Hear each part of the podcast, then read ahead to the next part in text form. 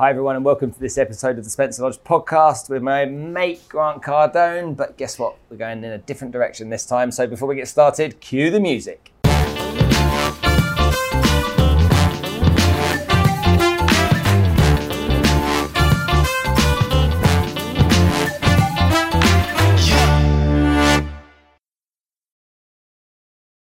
What a dessert. That was fantastic. Wasn't that not epic? Yeah, that was really good. Great wine. Great wine. Great dessert. The wine was spectacular. I don't know if you, I know you didn't drink, you had a sip. I had a glass of it. But the wine was spectacular. Thank you so much. I really appreciate dinner. No worries. So you're here for a few days this time. Yeah. And rather than kind of ask you questions that you probably asked 1,000 times, I saw you did an interview with Jared recently. Yeah. Where you got to talk about some different kind of stuff. What prompted you to do it? He wanted to do it. He's like, look, I've seen, this is what Jared was telling me. He's like, I've seen you do 50 or 60 interviews. And he's like, people don't even ask you the right questions. Because he's with me. He's been with me 10 years.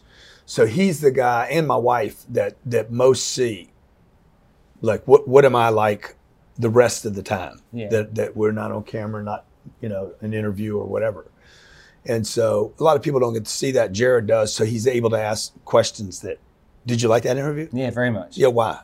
I just felt that it just went deeper than usual. And you two have got some chemistry as well. So you're kind of like buddies, aren't you? So you're having a chat together and it kind of, he opened up areas that I don't think most people go into. Now, when I started studying you in a lot of detail, there was a show that came on that you created. It was a bit like it was called Whatever It Takes, like The Apprentice. Yeah, Whatever It Takes. Yeah, yeah. And you did something in one of the episodes that I thought was fantastic when you got them standing on a street corner. Yeah, right.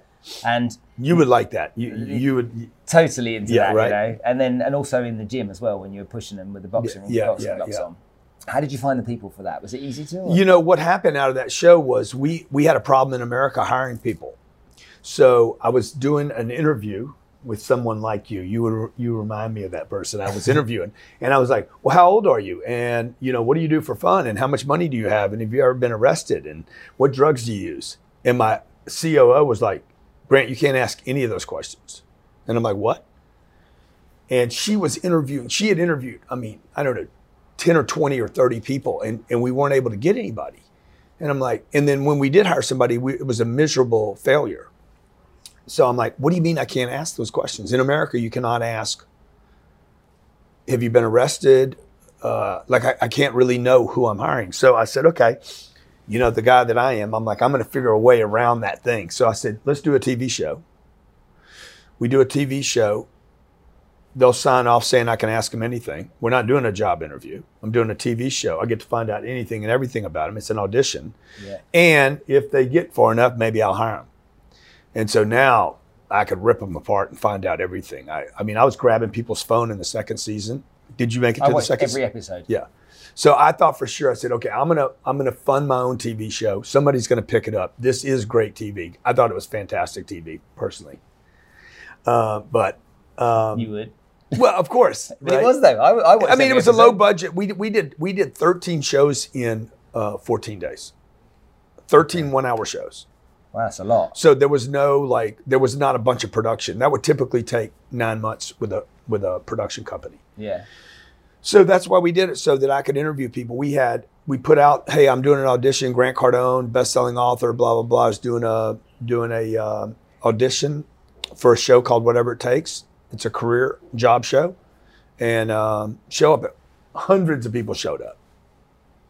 Really? Hundreds standing in line, waiting in the rain. Did you employ anybody? Oh, yeah. And have you got people in there now? Oh, yeah. There's still been with us. Really? Yeah. That's really there's other people that we hired that were just miserable, like complete failures. So the project didn't really work. It was very entertaining, and we got some interesting people. Why didn't it work? Because you thought the networks would pick just because you can win a contest doesn't mean you're a good employee over long periods of time. No, why didn't the show work? Because because that was like a real hardcore raw version of The Apprentice. It was, to me it was. Yeah, it was. Why didn't it work? Because the studios, you know, because they want something else, right? They want something highly produced. Even reality TV, they don't really want reality. They want something produced, and they want it to be their idea. That show was later knocked off on CNBC and failed. Really? Because it wasn't gritty enough. It just wasn't, you know, it didn't have enough truth in it. Have you ever seen those shows where there's a guy in your position that mm-hmm. goes into companies and helps fix them? Dude, it's interesting you say that because I'm getting ready to do something. I just had a call on it this morning. So, really? Yeah. Because I thought something that's definitely going to happen now. Well, you go in, you fix the problem. Yeah. I did a show called Turnaround King. It's, oh, before yeah, I saw Whatever It Takes. Yeah, yeah. Okay. That was right after the collapse, right after the economic collapse. I sold a show to National Geographic called The Turnaround King. And I was going into companies. This was the first business reality TV show. This is before The Prophet, which The Prophet really is the Turnaround King. Yeah. And what happened was that CNBC, Marcus Lemonis. Marcus Lemonis, yeah. And I was probably 3 years early in the cycle of the business recovery. So there was no business recovery yet in America. And I'm like, this is how you turn a business around when it's really hard. And National Geographic bought the show. They bought 8 of them, aired 2 of them. We dropped their demographic almost 20 years, like it was below 30 years old. And it terrified National Geographic because they're like, we need old people watching our show. Everybody wants young people watching their show, but they were like, our audience is old. So it was on the wrong network. Had it been on CNBC, it'd still be on today. Really? Yeah, so I just get a lot of bad breaks, man. I never get lucky. No, I'm a hard worker. I don't get lucky, bro. Never. Like I am. Nobody gets lucky. You make your luck, don't you? I have not been able to make luck. Did you have a craving at some stage in the past because to want to be a TV star? Oh, I would love to be a TV star. Okay. Absolutely. I love that honesty. How could I not? Anybody that says they don't want to be a TV star is a liar.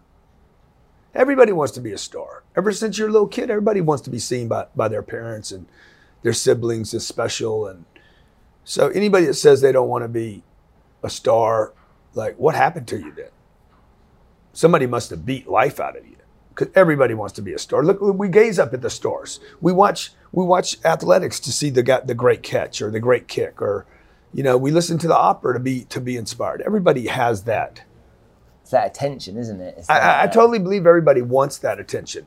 Now, later in life, as we get older, we don't know how to handle it, or been told it's bad or wrong, or, you know, I heard that one of the speakers yesterday made a comment about Dubai being fake, and that it was, you know, the Dolce and Gabbana and the Ferraris and all this is just, and I'm like, bro, let me tell you, like, Sheikh Mohammed knows what he's doing putting this here. If you don't put Dolce and Gabbana, Ferrari, the Bugattis, Dior, you don't put that in this town, they're going to London to get it. Mm-hmm. And they're going to go to Paris to get it. Okay. And you wouldn't have an economy here. You wouldn't have jobs here. You would not have hotels here. Mm-hmm. Like that is ridiculous that you would think people don't want glitz. You said you weren't lucky. Yeah, I'm not. When you look back at your career, and then you look into you raising, just make sure I've got the numbers right, 300 million through crowdfunding. Yeah.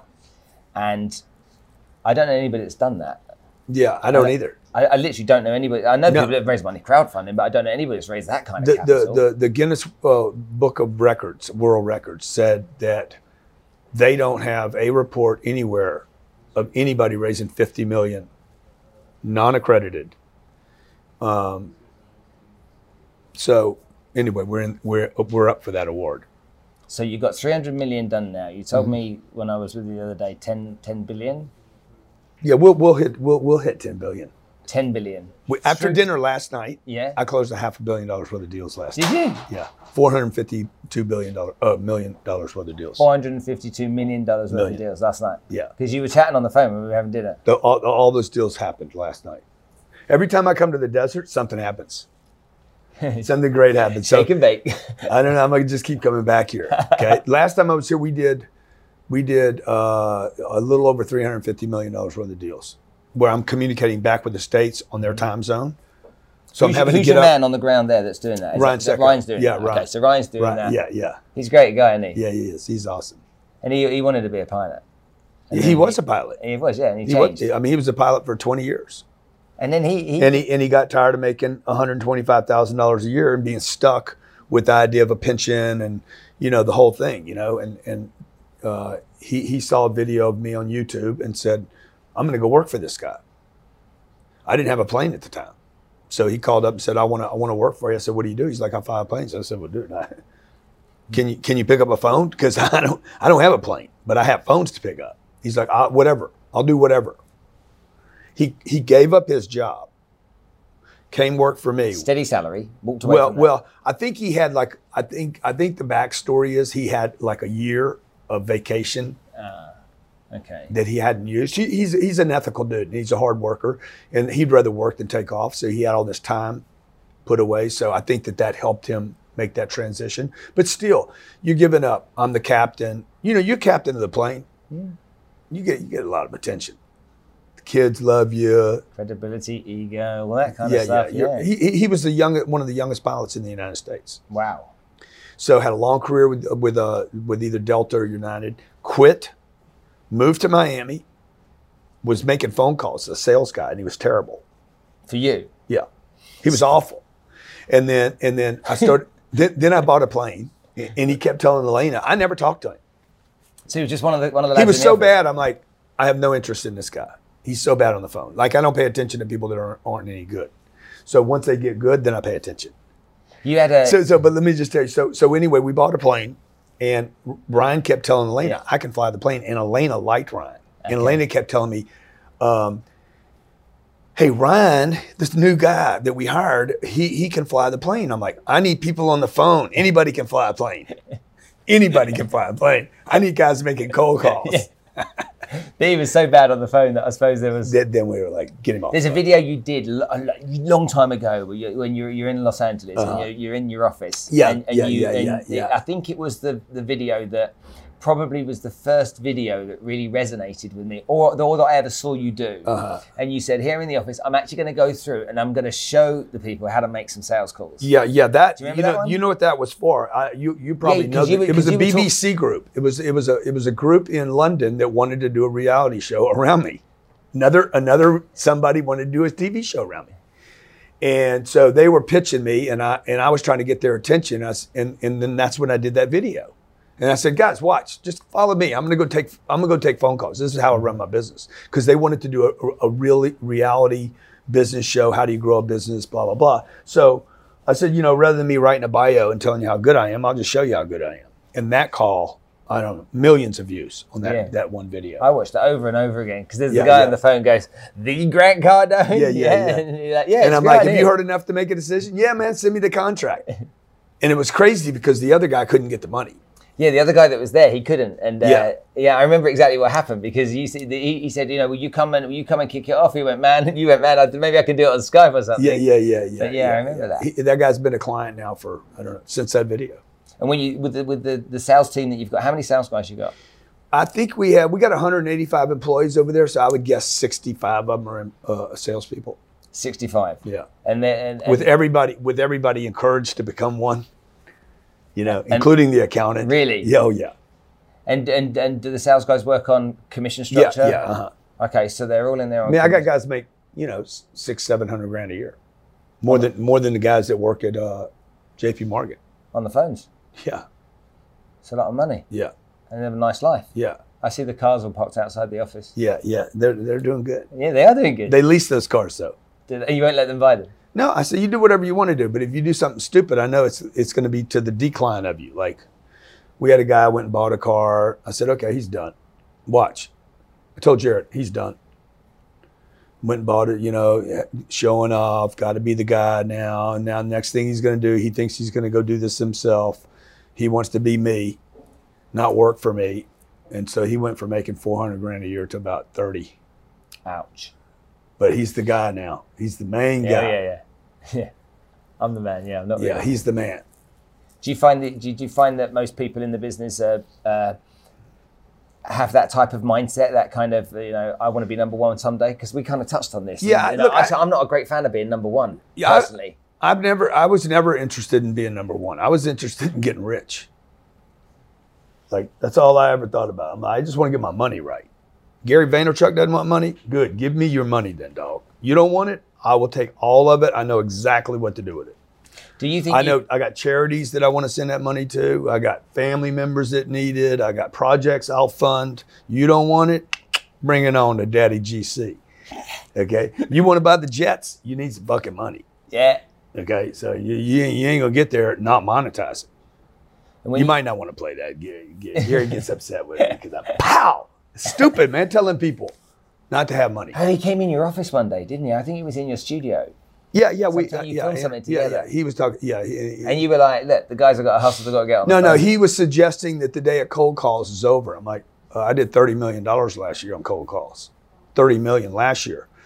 You know, 28 the year before that. Are you generating leads? Are you generating leads online for the guys to call? Well, I generate. Are they getting names and numbers, or I generate leads because I move through the universe. Yeah, like creating a lot of attention and. You know. Yeah, but the numbers those guys are picking up the phone and calling. Yeah. Are they people that have expressed an interest? Yeah, maybe. But they're still cold. I call my twin brother right now. He's not expecting a call. It's cold. That's as you see a cold call. Oh, totally. Okay. You know, much less me coming into this town. I'm gonna walk in that audience today. Some people in there don't know me. They don't know what I'm talking about. They don't understand me. They're going to spend the first 10 minutes trying to figure out whether they even like me or can understand me. That's a good point. You know, when you recruit people, how do you know? What are you looking for? I don't. I assume all people will be complete failures. So when you hold on a minute, so you interview people. I do. I assume every person I hire will never make it. When I think they're good, they're bad. When I think they're bad, they end up being good. So most of the time, I'm just wrong. How does that happen? Because I get that. You know, I've been through years. I've recruited thousands. I don't even worry about it. It means nothing to me anymore. I don't even care. Like do they get like 30 days? Do they get like 3 months? Do they get trained like crazy every day? Oh yeah, they have to train every day for sure. But that doesn't mean that they're going to be good either.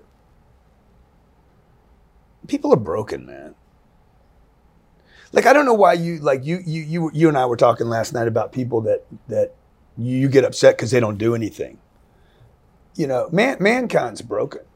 You got 7 billion people walking around pretty fractured, broken, can't complete a task, simple task, washing dishes. I mean, just putting the dishes away. Can't keep their car clean. Can't take care of their stuff. This guy over here works for a company and they're property developers. Total gangster, right? Okay, there. And all of the people in his company. Yeah. He's the only one that took action. Yeah. Everybody else I trained. See, I don't know why you get disappointed about that. I don't. I just need to cast the net bigger to get the fish that don't have mercury. You know, to get the good ones. So it's a numbers game at the end of the day. It's totally a numbers game. And 100%. There is no formula for finding the good person because look, we live on a planet. 10 or 15% of the population on planet Earth is addicted to some kind of drug today. You got, in America, the average medicine cabinet has 13 prescriptions in it. We have the average American, 76% of Americans are living paycheck to paycheck. People think they got it bad here. You got people in a country, you can do any job you want, and they still can't get ahead. So there's just a lot of misinformation everywhere. People are operating with a lot of bad data. Propaganda. Like, well, or yeah, save money. Yeah. But why would I save money? Pay your mortgage off. Pay your mortgage. Buy a house. And then don't never have any debt, by the way. That's bad. It's terrible. Don't you do that? That's what they say. Who's that guy? That guy that has that show? Dave Ramsey. All debt is bad debt. I don't get that. I would not borrow money for a car. I would get a bicycle. And how are you going to operate with a bicycle in Dubai? Yeah. But no, like. No, seriously, yeah. Really, like how are you going to get around? Okay, you're selling a piece of real estate. It's $2 million. You show up on your bicycle. Hold on, let me pick you up. Stupid dude. Jump in the basket. How are you going to, and then there's a whole school of thought right now that money won't make you happy. You know, like money won't make you happy. You should just be happy. You will not be happy in Dubai broke. No. It's impossible. You won't be happy anywhere broke. Okay. Nowhere. Like everybody's like, oh, money won't make you happy. I'm like, when I'm trying to get money, I'm not trying to get happy. I don't confuse the two. Like when I'm trying to get a deal done and get a score, happy is not like on the table right here. Money is on the table. Mm-hmm. I know exactly what I'm going for. I'm going for money. When I'm trying to raise money for charity, I've raised $119 million for charities. When I'm trying to get a billionaire to give me a check for $10 million, I'm not there for happy moment. Mm-hmm. I'm there to close the deal, get him to write me a check for 10. He doesn't want to. He wants to not write me that check. Like, he's thinking about all these other things he could do with that 10. And when I got to lean on him to get it. It's not easy, man. And people don't just give you stuff. And even though he's got $1 billion, like to get 10 from a billionaire, he didn't get to be a billionaire by just throwing 10s around. No. And, you know, I'm not trying to get happy right there. I'm trying to get the 10. I'm going to take the 10 and give it to a charity. Probably going to make the charity happy. Yeah. Charity, oh my God, la la, we're happy. Oh, everybody's happy for a second. Because mm-hmm. they got their score, they spend their money, and then it's going to be on the hunt again. Because they're going to try to expand, and then they're going to run out of money again. And that's what happens to everybody, every family, household. That's why there's so much misinformation about money. Talk to me about how, let's say I gave you $1 million to go to Cardone Capital. Yeah, yeah. Okay, because I don't think... Cardone Capital, the way you say it, Cardone Capital. If you weren't my friend, I'd chin you. Yeah, so here's the play. So I want to know, I give you $1 million, what are you giving me? Okay, good. So what happens in the kind of real estate that I buy, let's just say if you did it without me, mm-hmm. you would take $1 million, you know, let's say you live here. Okay. And you'd be like, I want to buy this real estate in America because there's something about American real estate that no other real estate in the world has. And that is this particular real estate produces cash flow. And it produces cash flow on tenants that cannot buy a home. That are already in there. And they're already in there. Okay, so you're going to buy what's called an apartment complex, not like apartments in London or New York. These are apartments, social communities. Mm-hmm.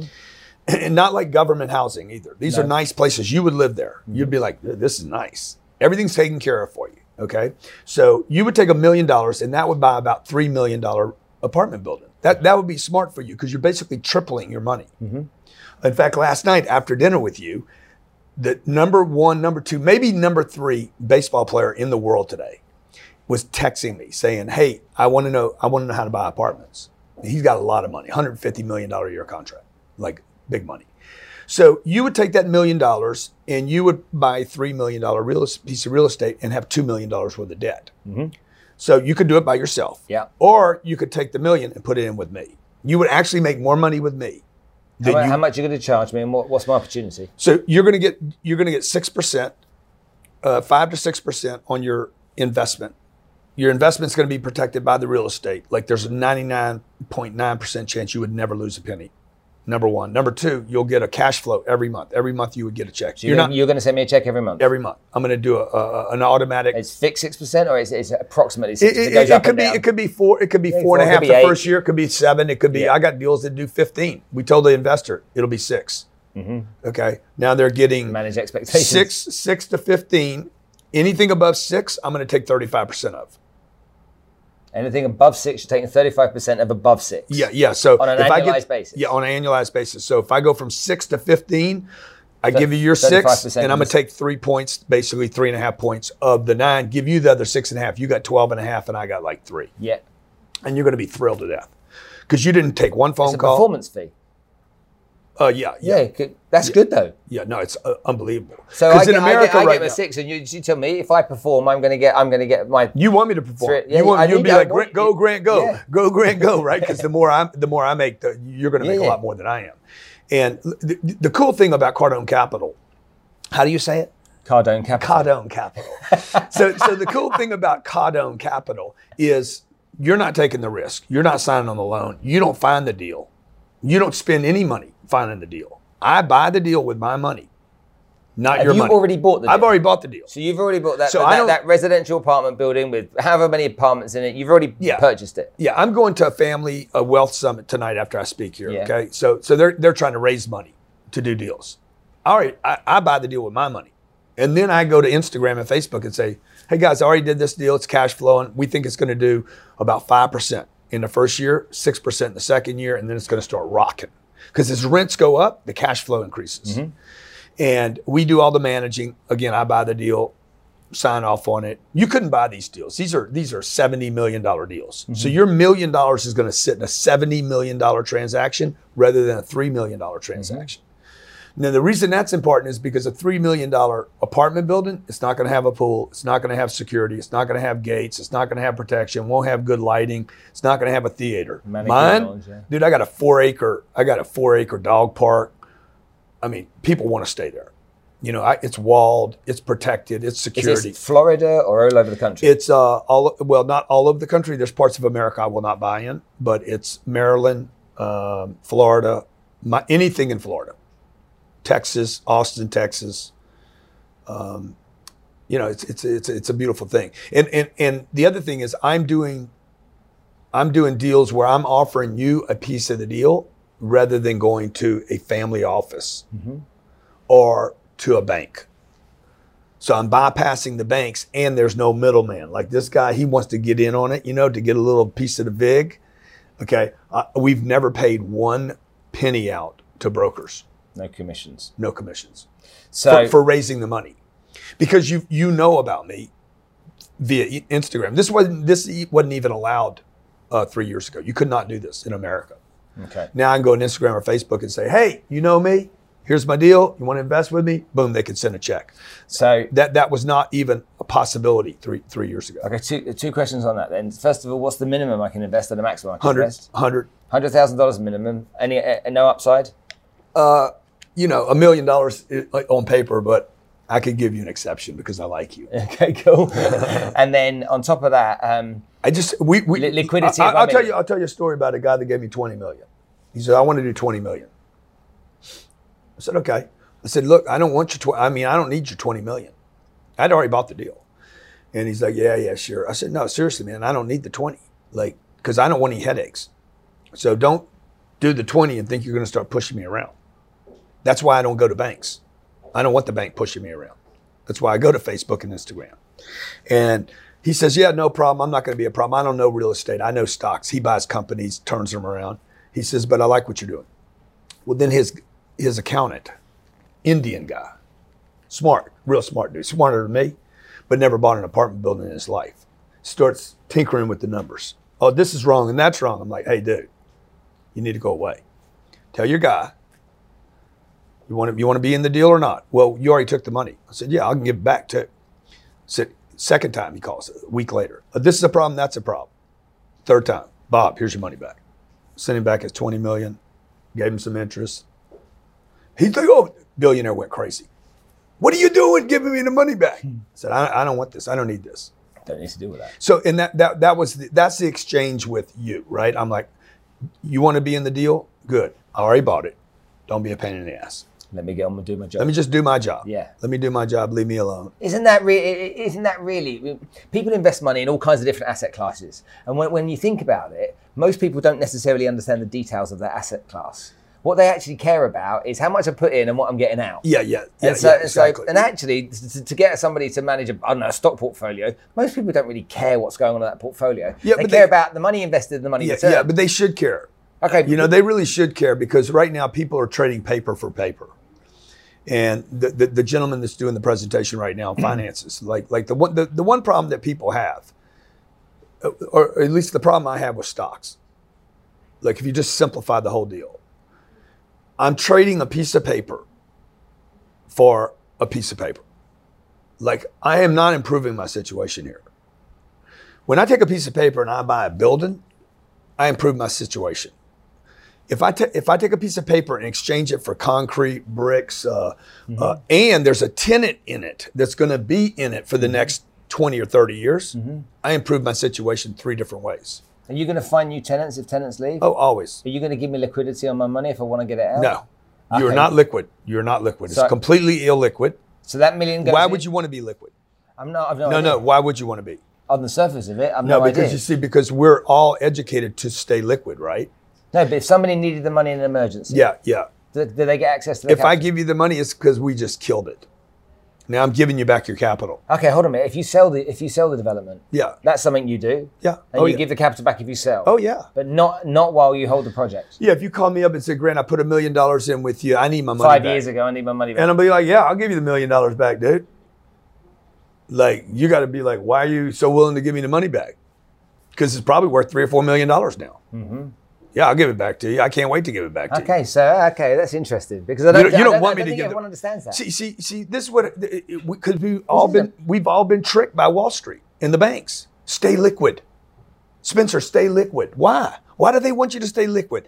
You know, my mama used to tell me, she's like, well, we'd go to Las Vegas and we'd play in the casino. She's like, son, if they offer you anything, don't take it. Anything they offer you in this city is bad for you. The booze, mm-hmm. the drinks, the joint, the show, the insurance on the cards, everything they the free room, the food, everything they offer you in that town is like sell your soul, and that's the same thing about Wall Street. Wall Street does not. They want you liquid because they know if you're liquid, they got a chance of getting that money. Mm-hmm. The moment you take $1 million, or for instance, last night I'm gonna put $110 million in these $450 million worth of deals. The moment I take $110 million and push it into those properties, that $500 million, I can't get that money. Money's gone. Which means he can't get the money from me either. Mm-hmm. Wall Street can't get the money from me, okay? Mm-hmm. No, some guy coming around with the next shiny thing. Hey, Grant, I need some money. Grant, can you help me? I wish I could. I'm illiquid. Mm-hmm. And people that are illiquid, like Warren Buffett, he doesn't want liquidity. He wants to get rid of cash. Sometimes he can't, and he's very disciplined. But he takes big positions in companies. He doesn't buy stock. Can you give me some advice on something that's about to happen to me? Please. As long as it's not some life coaching, because I don't do that. Like, you got psychological problems. I can't help you.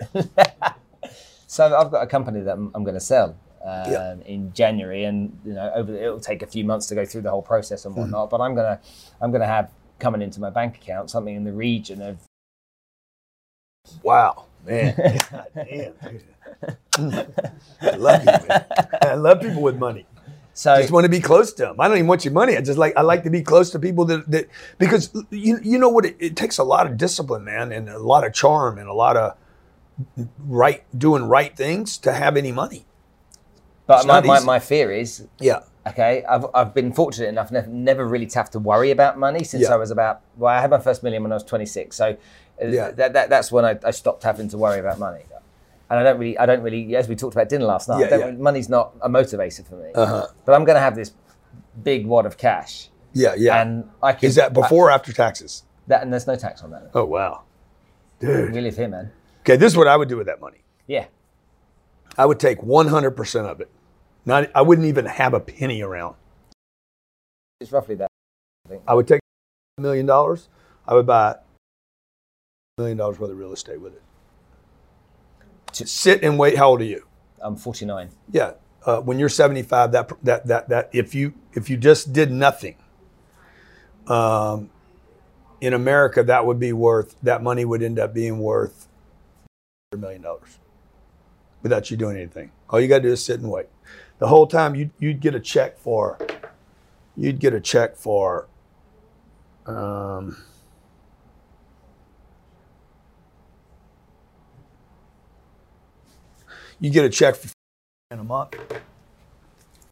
month for the rest of your life. You're going to start giving me cash again. Every month. What am I going to do with the cash? You're going to blow it. Go buy a Richard. It's all right to blow. It's all right to blow passive income. As long as it's passive, people shouldn't spend earned income. Like you should not spend a penny of the earned income, the score. Mm-hmm. You should only spend the byproduct of the score, mm-hmm. which would be the passive income that comes off the score. That is because then you can never go broke. It would be impossible. Floyd Mayweather will go broke. Oh yeah. He will go completely broke because he spends his earned income. So like in my life, I only use passive income. So if I want to buy a dumb watch or... Is that a passive income? Huh? It's always out of passive income. Floyd Mayweather. If I want to buy the jet. Mike Tyson did the same totally, didn't he? Blew it all. Yeah. Okay, so... He'll do it again too. Yeah, no doubt. Because there's just zero financial education.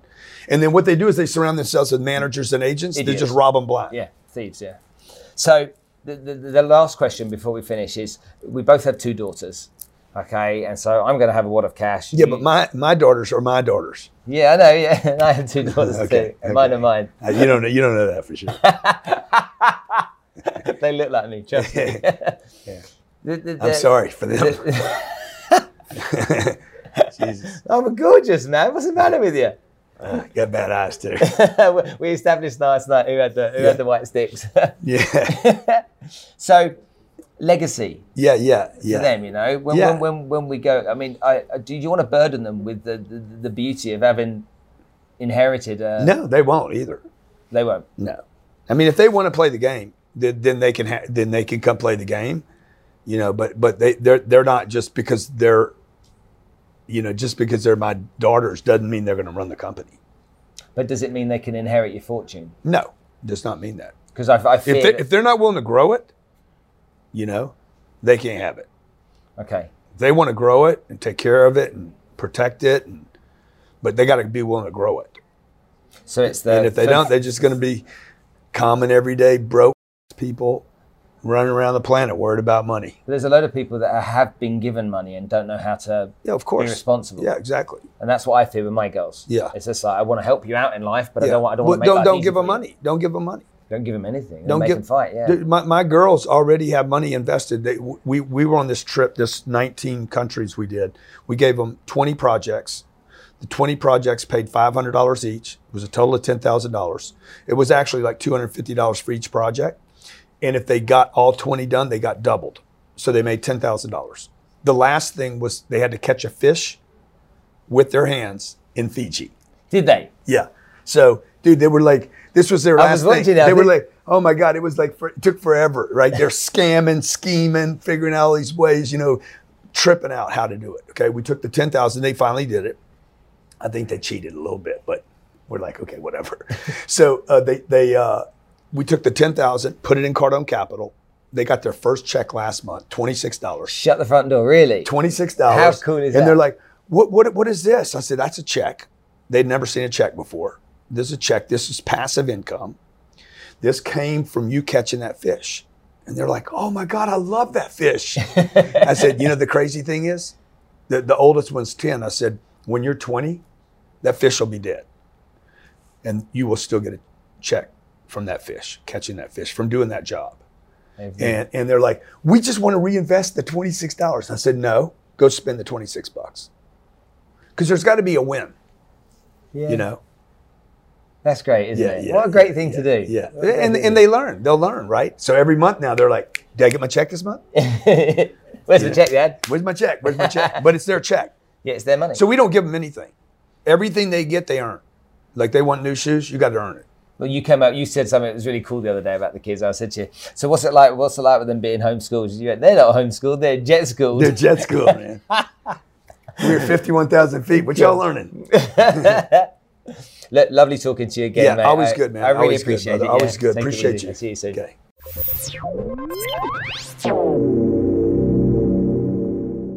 Hi, everyone. I hope you enjoyed the latest episode of the Spencer Lodge podcast with the awesome Grant Cardone. As always, he's fun, he's entertaining, he's educational, and he's inspirational.